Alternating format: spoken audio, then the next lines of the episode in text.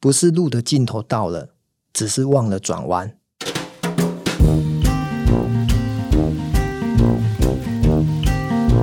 四五年前，那时候我还在米克夏上班的时候，我有应征一个督导。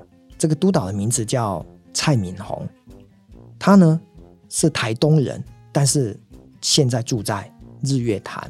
他的工作呢，当然就是负责中区的业务。刚开始呢，我们认为他是一个非常阳光、正向、积极的年轻人哦，所以呢，我非常看好他，因为他创过业，当过老板，开过火锅店，他有所谓的一个老板的思维，所以我就请他来帮忙中区的业务。可是因为每天要从日月潭开到台中上班，这个距离可能有点远，基于家庭因素，他跟我说。不好意思，他必须要离职短短的二十八天，那我觉得眼前这个年轻人是不可多得的好人才。坦白讲，我实在是不想让他离开。最后呢，他跟我说没办法，因为太太不同意他这样子东奔西跑。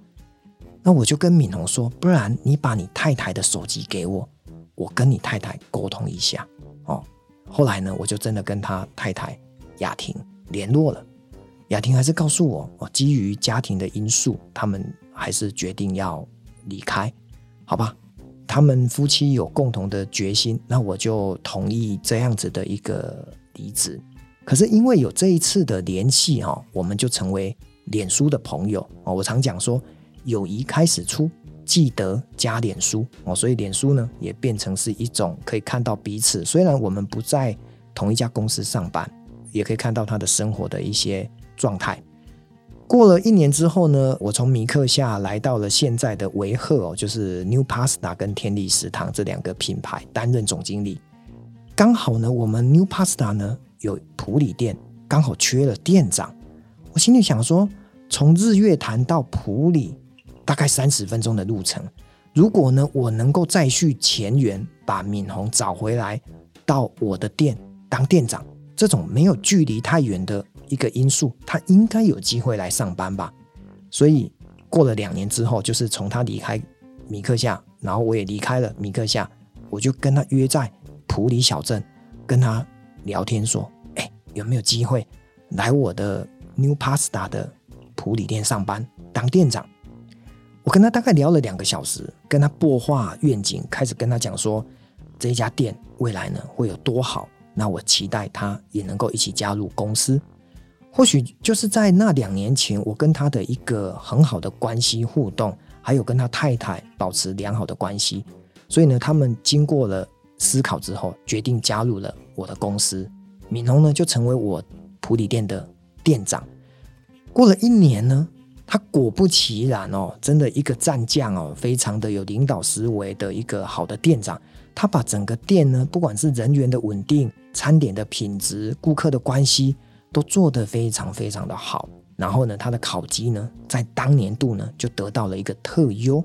我们在春酒要颁奖的时候呢，我设计了一个桥段，就是呢，偷偷的把他太太还有他的家人呢带到了这个春酒颁奖舞台的后台，然后等到呢他要上台颁奖的时候，他突然发现他的家人出现在舞台的上面。哇，这可想而知，那是非常令人感动的一个画面。因为公司呢，不仅照顾员工，也照顾员工的家人。所以敏宏呢，他当下知道我为他做了这些事情，他也非常的感动。后来呢，再过一段时间之后，他跟我说：“总经理，能不能把普里店呢全部卖给我？虽然这是公司的直营店，但是我希望长治久安，可以在。”普里店呢，好好的经营这一个品牌，让我呢成为公司的加盟店。我听到之后，当然是非常的乐意，因为呢，我们自己训练出来的员工、主管，变成是我们的策略合作伙伴，那何乐而不为呢？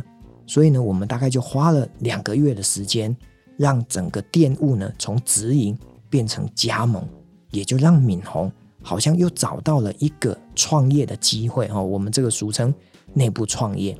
那这个过程当中给我一个很大的体悟，就是说，你永远不晓得他纵使刚开始二十八天离职了，过了两年，过了三年之后，他竟然成为你门店最重要的得力助手，甚至呢，又成为在普里一家非常亮眼的意大利面的餐厅。所以对我来讲，每一个人都要珍惜跟彼此的关系，你永远不晓得后面会发生什么样的好缘分、好事情。